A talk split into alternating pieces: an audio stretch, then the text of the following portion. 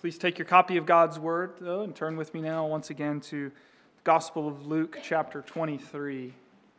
Uh, this morning we're looking at verses 32 through 43 in Luke chapter 23.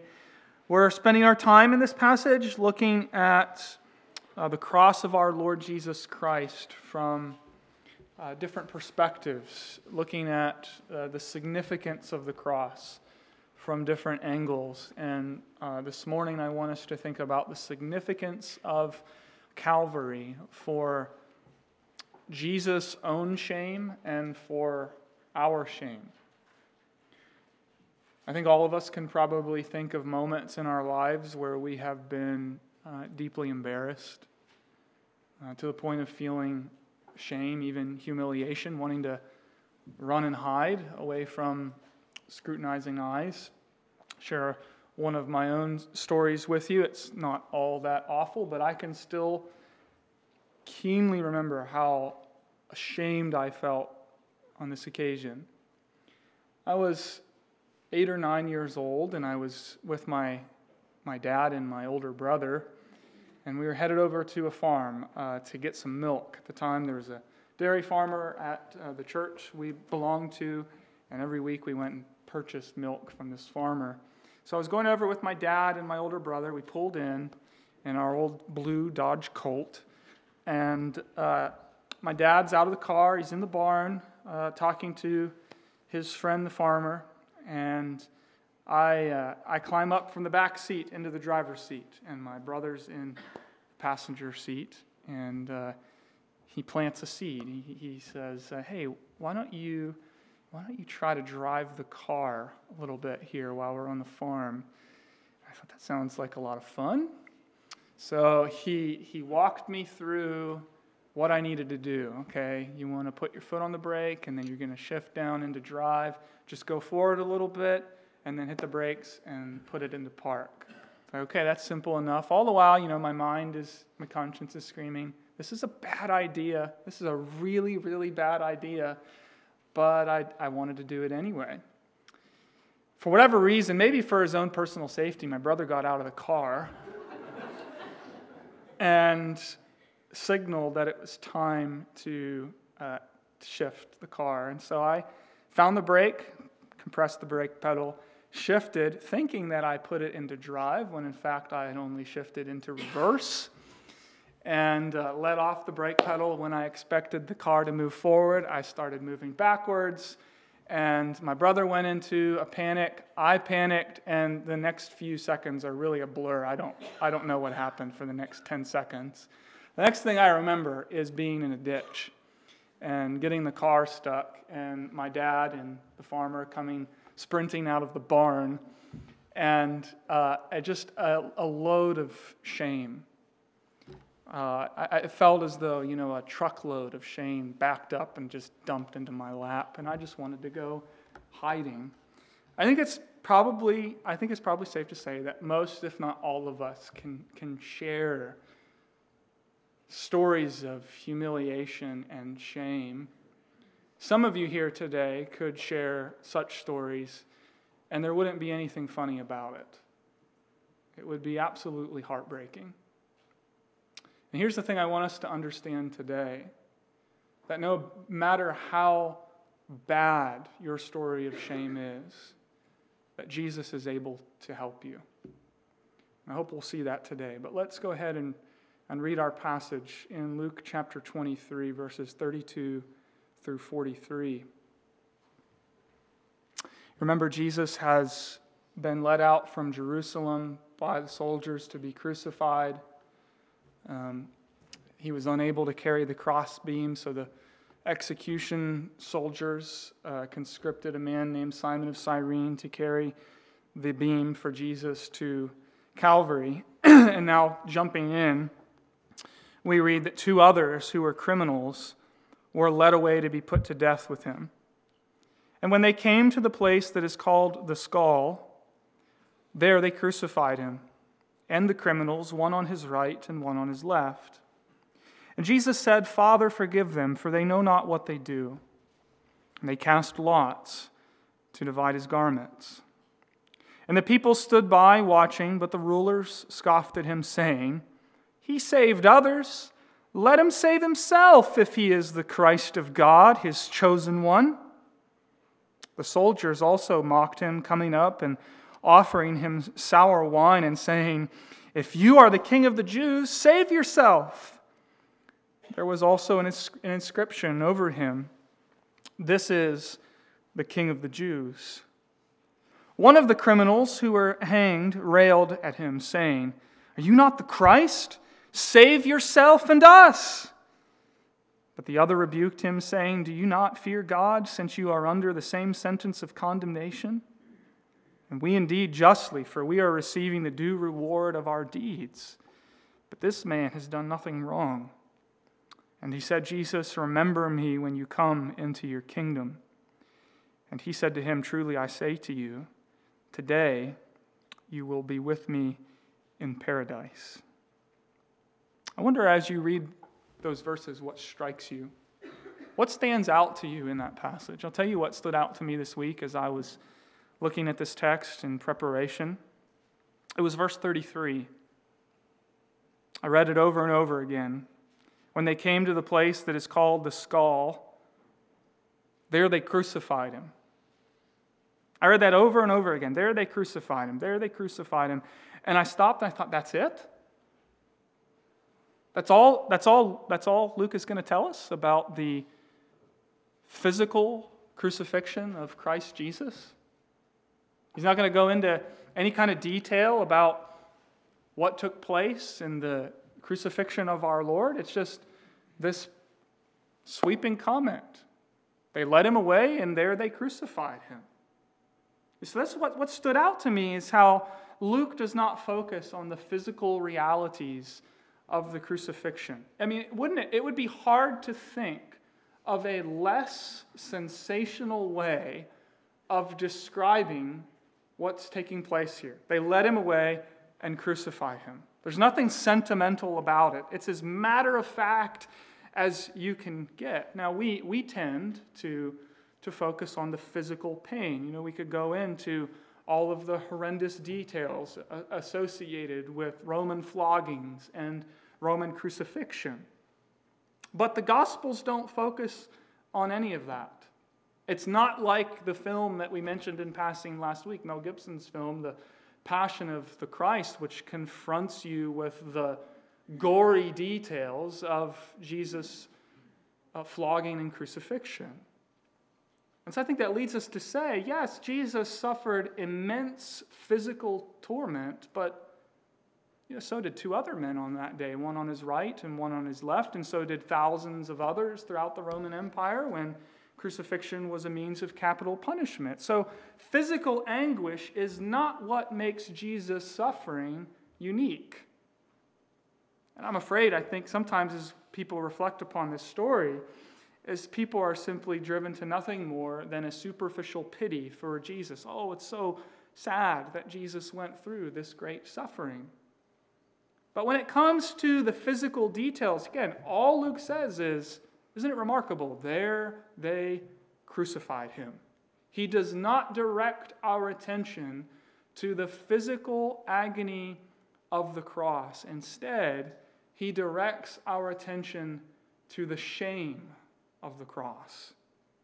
So here's what I think we should notice in this passage not just that Jesus was put to death by crucifixion, but that he is thoroughly rejected, reviled, railed against, humiliated, despised, and shamed.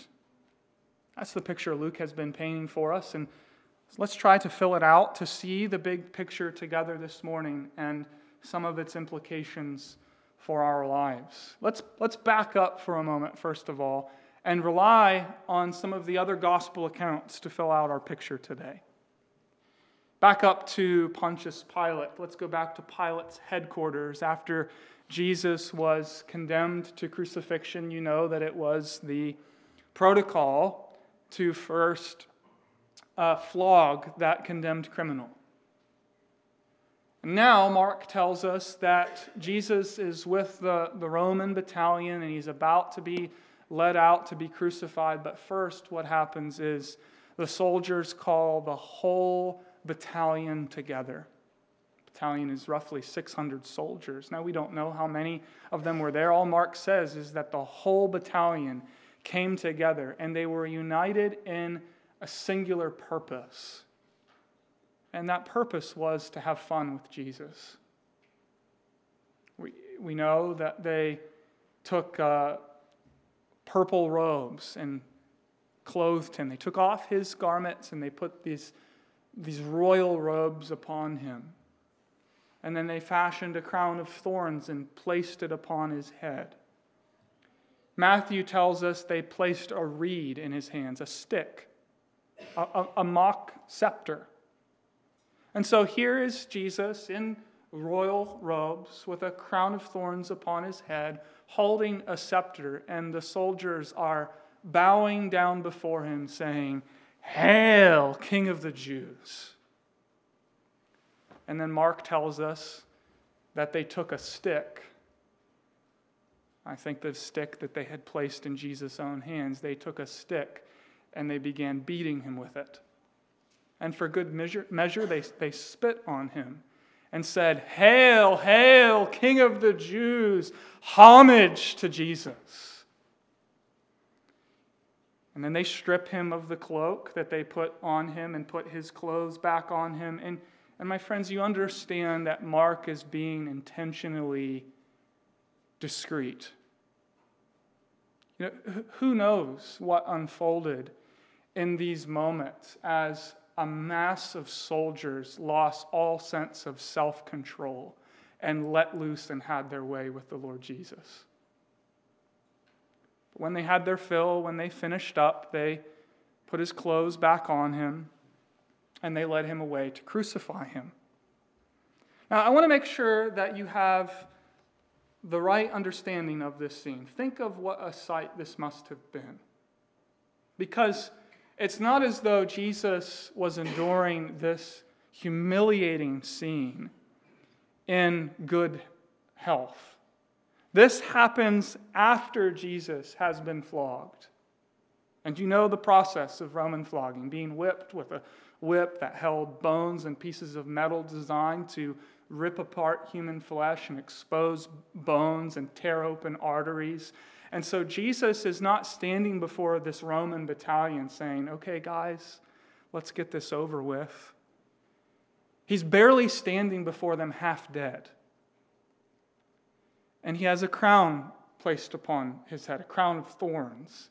And he's being mocked as he can barely stay on his own two feet. And so he is brutally humiliated by this Roman battalion. And then he's led out by another group of soldiers where we see another scene of humiliation. He is now humiliated by the execution squad. Now, remember, um, I think we could add here the very fact that along the way, Jesus wasn't even able to carry his own crossbeam. And in, of course, Roman culture, the cross was such a symbol of utter humiliation that soldiers wouldn't touch it. And so they had to pull a man out of the crowd and force him, compel him to carry Jesus' own cross to, to, to Calvary. Yet another example of his humiliation. But now he's being humiliated by the execution squad. Verse 36, back in Luke 23, the soldiers are at the place called the skull, Golgotha, sometimes referred to as Calvary. And we're told they mocked Jesus. They offered him sour wine. You know, there was a type of wine that could alleviate some of the pain. But instead of offering that to Jesus, they offer him wine that is bitter to the taste. They're not trying to do Jesus any favors here. And they're saying, if you are the if you're the king of the Jews, just save yourself. You know, here's your chance to prove yourself. Just show us your power and come down. And of course, then they sat there before these men who were being crucified and gambled for Jesus' cloak. And so there he is on the cross with, with no dignity and utter shame, hoisted up to die and the soldiers, you know, what, what do they care? This is just another day at the office for them. While we're here, we might as well have a little bit of fun. Let's get out the dice and roll the dice for this man's clothes. And Mark tells us that while Jesus was hanging there, there were people passing by in order to come into the city of Jerusalem. So Jesus and these two criminals are being crucified in a very public place where people would walk by. And Mark's gospel tells us that as passers by pass by this scene, they derided Jesus. Now, the word there is, is blasphemeo. It's a very strong word. They weren't, they weren't, uh, they weren't passing by Jesus and simply, you know, what a dork. They, they were passing by Jesus, cursing him. You SOB. You piece of you know what. You effing this or that. Now, I'm, I'm not saying that to be edgy or funny. I'm saying it because we need to understand the significance of what Mark is communicating to us there. That these people passing by Jesus were dropping the equivalent of F bombs on the Lord Jesus. Such was their malice toward him. And the, who are these? Are nobodies. These are people so far beneath the Lord Jesus, but they get in line and have their share in the fun. Then we have the chief priests and the scribes uh, described, the rulers in verse 35, as Luke talks about them. They're, they're delighted. I mean, they're tickled pink at the spectacle unfolding before their eyes because they have been conspiring together for some time about how they were going to destroy Jesus.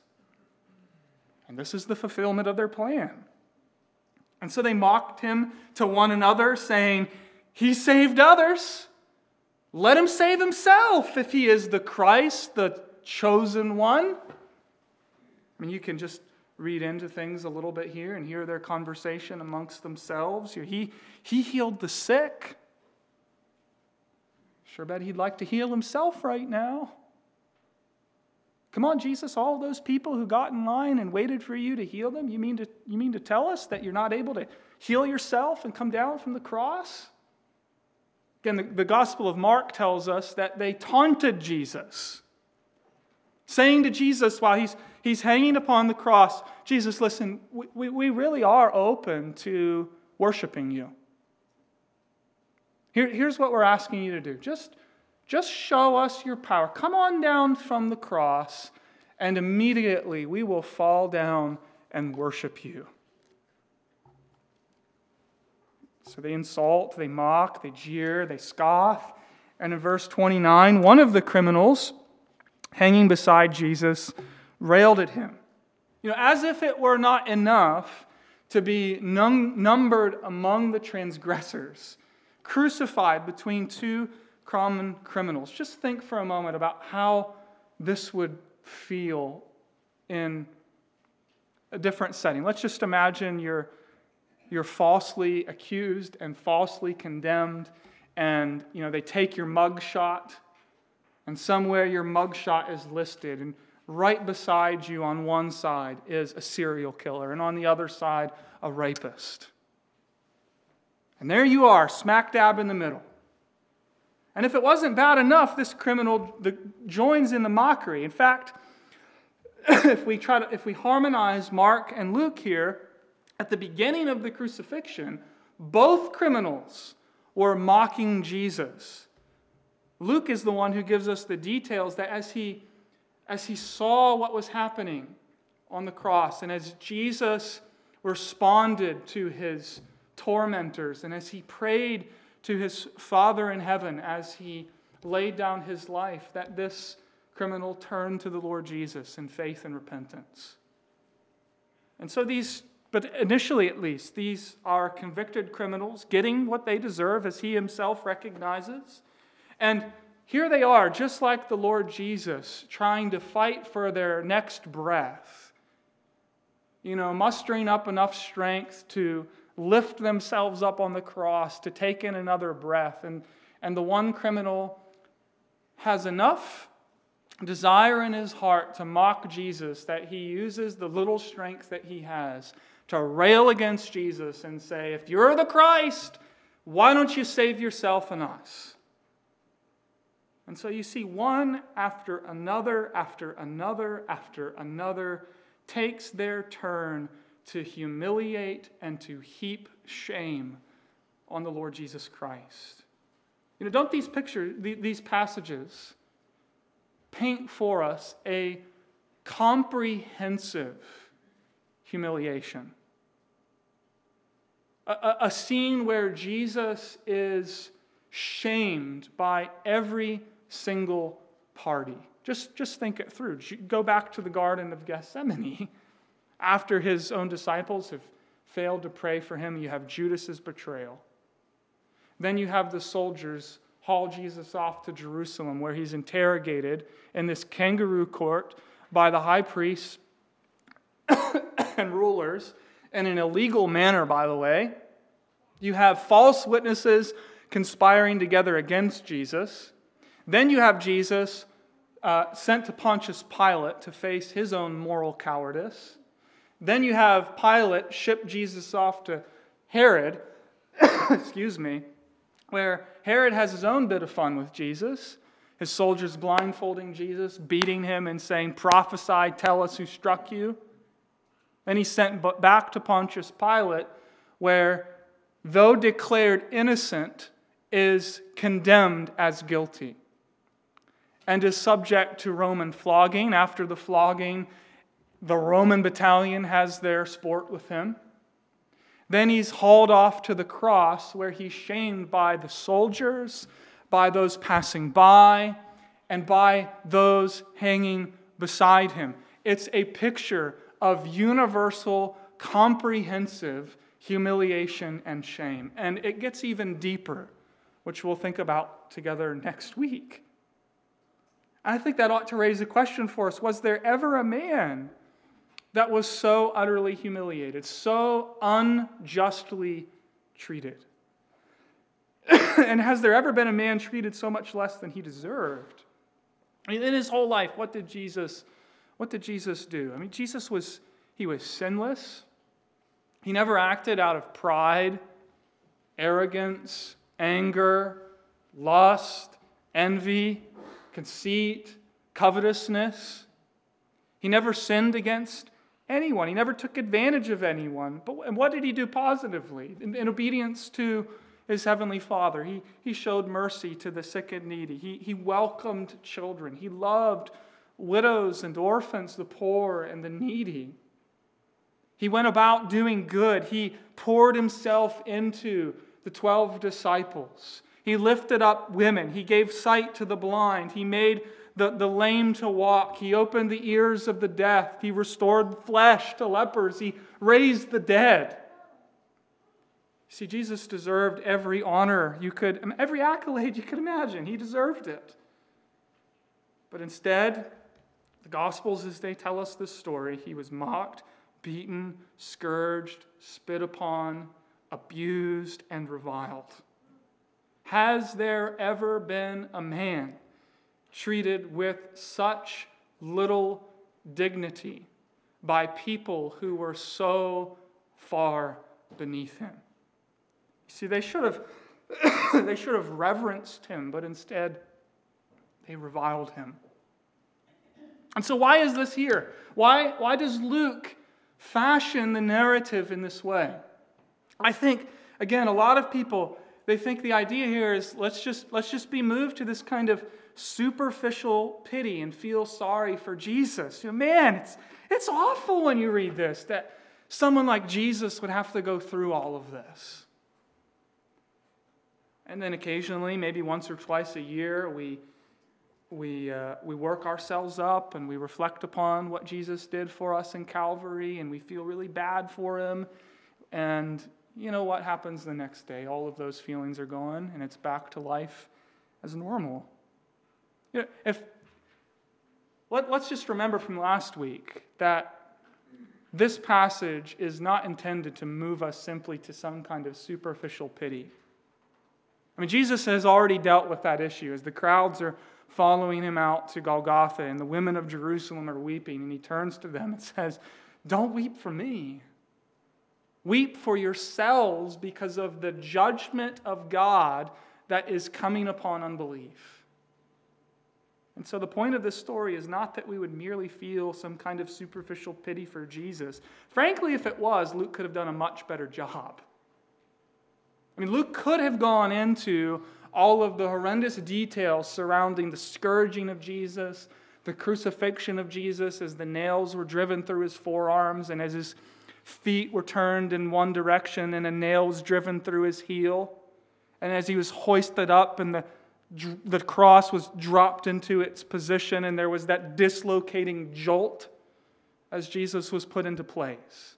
Luke could have gone into all of those details, but, but he doesn't. And so I think, I think these verses are here to show us that Jesus bore not only our sin, a topic that we will come to next week, but something that we perhaps haven't spent as much time thinking about that Jesus also bore our shame. Now, you know, there, there are two types of shame. There is a shame that you ought to feel. Now, in our therapeutic culture, you maybe get the message that all shame is bad and, you know, ever feeling ashamed is, is, is just a bad thing. You need to learn to get rid of it. But that's not true because we, we live in God's world. We live in a world where we are accountable to Him. We are His creatures living in His moral universe. And there is such a thing as sin, which is rebellion against the God who gave us life and sustains us. And therefore, there is such a thing as objective guilt. And when we have objective guilt, the right feeling is shame. But there's a second kind of shame, and that's the shame you shouldn't feel. You know, it's, if you like, it's misplaced shame. It's, it's not tied to any sin that you have committed in your life. But perhaps it's connected to sin that someone in their life has committed against you. And so maybe you feel ashamed because you were abused no fault of your own. And you know what? People in your life tell you that. They tell you that this isn't shame you need to carry, but you still feel the shame. Or maybe because you're a Christian and you're in circles where your family or your friends despise Christianity, they heap shame on you for, for confessing Christ. Oh, you silly fool, that you've come to believe such myths. Or less, maybe you feel shame because Maybe you struggle learning certain things. Maybe you have a hard time speaking well in front of others. Maybe you have some perceived physical flaw, and, and, and you have this sense of shame that comes with it. And it's not tied to any actual sin on your part, but the feeling is just as real, if not more so. Here's what I want us to see briefly today that Jesus can help us with both kinds of shame the shame you ought to feel and the same shame you shouldn't feel. Here's, here's how. a few things here. First, Jesus takes care of our objective guilt so that we can be forgiven. In my place, condemned, he stood. My, my sin, with its corresponding shame upon his shoulders. This is the primary way that Jesus deals with our shame. So, at the root of shame is it's severed at the very source. It's the most important way he bore our shame.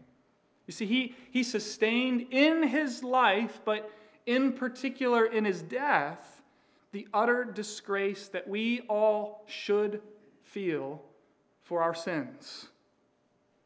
You know, have, have, you, have you ever sinned and, and felt disgraced? That's, that's one of those you know, easy questions. Have you ever sinned and felt disgrace? The answer ought to be well, yes, of course. I've returned to that sin again. I had that thought again. I said that thing again. I committed that sin again. And you feel real, deep, abiding shame. And Jesus bore our sin and shame. That's the message of the gospel. So the, it's the very first way he takes care of our shame, objectively canceling our guilt so that we can be forgiven. Second, here's the second way Jesus helps us with our shame by identifying with us. Now, you see, the incarnation of the Son of God is not simply that Jesus ad- identifies with us in our humanity. The truth of the incarnation is that Jesus identifies with us in our humanity at our worst and weakest. I think it's so important for us to understand this. So when you feel when you feel mocked and humiliated and reviled and shamed, when you feel shame because you've been mistreated in some way, someone has torn you down, or whatever, when you feel that, consider, dear friend, dear brother or sister, that in the Lord Jesus you have one who knows by experience what it means to be shamed in ways that I don't think you and I could ever imagine. What does Hebrews tell us? Hebrews tells us that in the Lord Jesus we have a sympathetic high priest, meaning that he is able to sympathize with you. As, as a man, he, he felt what you have felt. He has, he has been there. And so you have one in the Lord Jesus who is able to come alongside of you and say, I, I know what this is like. I know what this feels like. He is, as the word sympathy means, able to feel together along with you. And because of that, and because of who He is, He is actually able to help you in your weakness. That's the second way. Here's the third way He helps us with our shame by showing us the way to turn from shame and to not revile those who revile us. I'm going to go to a couple of passages here and say a couple of things. The first one is in Hebrews chapter 12, verses 1 through 2. Just listen to these words, they are likely familiar to us.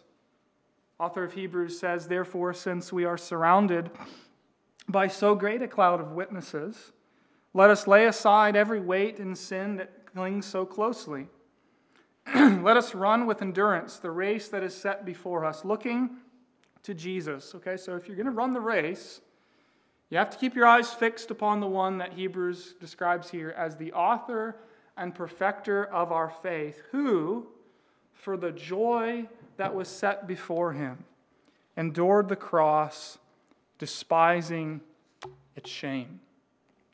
Now, you hear that word despised, and I know what we usually think as soon as we hear that word. It doesn't mean simply that Jesus strongly disliked the shame of the cross. Rather, this word despised means that Jesus looked at the shame of the cross and considered it of no account. To despise something in the Greek word is to look upon something or someone and consider it negligible. And so Hebrews is not just saying Jesus didn't like shame, he despised it. And he despised it as he looked on his shame, the mockery, the reviling, the humiliation, and he considered it as of no account. How can we do that? How did the Lord Jesus do that? Hebrews is saying, take all of your shame and you, you learn to despise it. Well, how do, how do I do that? How do I count shame in my life as nothing? Hebrews tells us, looking to the Lord Jesus.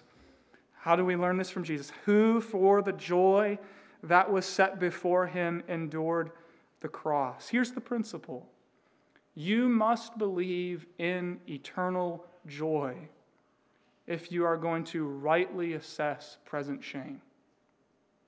Because Jesus, Jesus believed that on the other side of this shame was eternal, unending, everlasting, unspeakable joy. Now, there's a second way we despise shame. I want you to take a look at this other passage. It's in 1 Peter chapter 2, beginning in verse 20. And I'm going here intentionally because along these lines, some of you will be familiar with this. This passage is often, I think, misunderstood and misapplied. So I want us to think a little bit about how it's rightly applied to this issue of dealing with shame. Excuse me. In 1 Peter chapter 2, verse 20, Peter asks, For what credit is it if when you sin and are beaten for it, you endure? But if when you do good and suffer for it, you endure, this is a gracious thing in the sight of God. For to this you have been called, because Christ also suffered for you, leaving an example so that you might follow in his steps. He committed no sin, neither was deceit found in his mouth. When he was reviled, he did not revile in return. When he suffered, he did not threaten, but continued entrusting himself to him who judges justly. So here's the other way you despise shame. How do you, how do, you do what Jesus did when you're mocked, shamed, hated? How do you not revile when others revile you? How? Well, what's it say? He continued entrusting himself to him who judges justly. Now, here's an important principle, dear friends. The Lord Jesus never calls you to do something in the Christian life that he has not himself first done in living the life of faith. But let me also say that this passage, the words we just read in 1 Peter chapter 2, do not mean that we overlook fragrant, fragrant, fragrant, flagrant, there it is, flagrant sin and injustice. Nor is Peter telling you as a Christian that God's calling in your life is to endure the mistreatment and abuse of someone near to you in your life. That's not what Peter is talking about. In this passage, Peter is talking about Christians in the world suffering for being Christians for living faithfully for the Lord Jesus. And their response is not to revile in return, not to threaten those who threaten them, but to entrust themselves to God who judges justly. And so you see, in Hebrews 12 and in 1 Peter 2, the key to despising shame, that is, to say that such shame is of little account in my life, it, is a belief that this is not the end of your story, nor the end of the story. Instead, there, are, there is both joy and justice in the life to come for those who belong to the Lord Jesus Christ. And so you, you look at the shame, the mistreatment, the reviling, the injustice, and you despise it. You count it as negligible because, number one, as you keep your eyes fixed upon Jesus, you know eternal joy is set before you. And number two, you know that there is a judge who will judge all justly. You see, in both cases, what you're doing, if, if you're following in the footsteps of Jesus there, is you're believing that shame is not the final word in your life. God has the final word. God, in His grace, has the final word. God, in His justice, has the final word. And therefore, the ending themes of your life are joy and justice, because those are the ending themes of the story of Jesus. See, do you realize this is another important principle I hope we understand that in union with Christ, part of what that means for us is that his story is now our story, that our life is governed by his life. The pattern of his life becomes the pattern of our lives. But here's another thing we need to know is that in all of life, what are we all doing from day to day as we try to make sense of our experiences? Maybe experiences in our childhood or experiences more recently in our lives. We are, we are taking the events of our lives and we are interpret, interpreting them in light of a larger narrative. We are fitting those details into a larger story in order to make sense of them. So we all have a way of taking the events of our lives and, and trying to, to, to interpret and make sense of them. Everyone is telling a story with the details of their lives. And for some, you know, if the narrative is, well, we're all just, you know, physical, accidental beings, then really there is no ultimate meaning to anything I've been through apart from the meaning that I ascribe to it. But you see, Jesus knew, Jesus knows what the real story is. He, he knew the end of the story for himself, and for those who belong to him. And it's a story defined by joy and peace. Your theologians, they, they like to talk about the two natures of Christ, that Christ is divine and human. They like to talk about the threefold office of Christ fulfilled as mediator, that Christ is prophet, priest, and king. And we also talk about the two estates of Christ Christ in his exaltation and Christ in his humiliation. And the humiliation of Christ consisted in, in his being born and in a low estate to a poor family, born under the law, suffering the common infirmities of humanity and life in a fallen world. It consisted of his being falsely condemned and dying upon a cross and being buried in the grave. That, that all is a summary of, of Christ's lifelong humiliation. But then we also speak of his exaltation that began with his resurrection and involves his ascension into heaven and his being seated at the right hand of the Father in glory and power and his coming again one day to judge the living and the dead.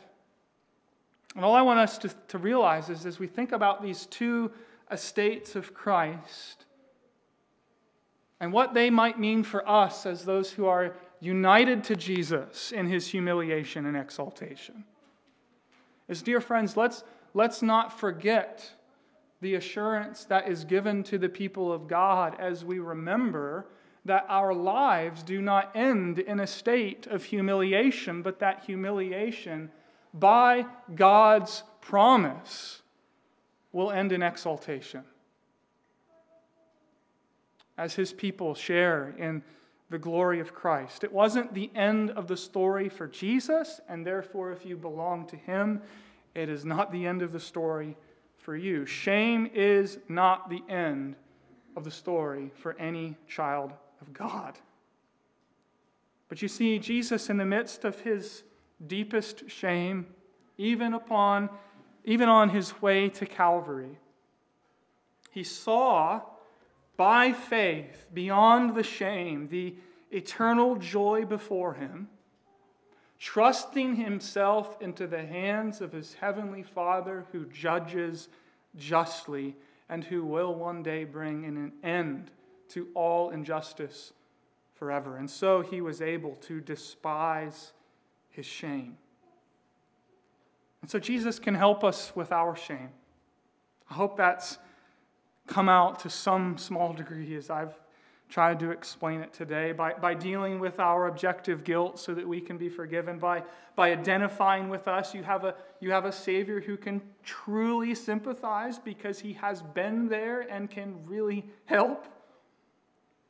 But also by following in his footsteps as we, as we keep our eyes fixed upon the author and perfecter of our faith, we, we know that shame doesn't get the last word over the Christian's life. Because Jesus, in his own humiliation, has secured a place for his people. A place defined by joy and perfect justice. You see, there never, ever again will you know sorrow, will you know shame, will you know humiliation, mistreatment, abuse. Never again will you feel warranted shame and shame you shouldn't have to carry. Why is that? All because we have a Savior, as Isaiah describes him, who was despised and rejected, a man of sorrows and acquainted with grief, and as one from whom men hide their faces, he was despised. Surely he has borne our griefs and carried our sorrows. Let's pray together. Lord Jesus, we thank you for going to the cross and bearing our shame. Thank you for being the perfect Savior that each and every one of us need. And we pray that today, by your Spirit, we would all be able to keep our eyes fixed upon you and following in your footsteps. Despise the shame and look forward to the joy and the justice that awaits those who rest in you. And it's in your name we pray. Amen.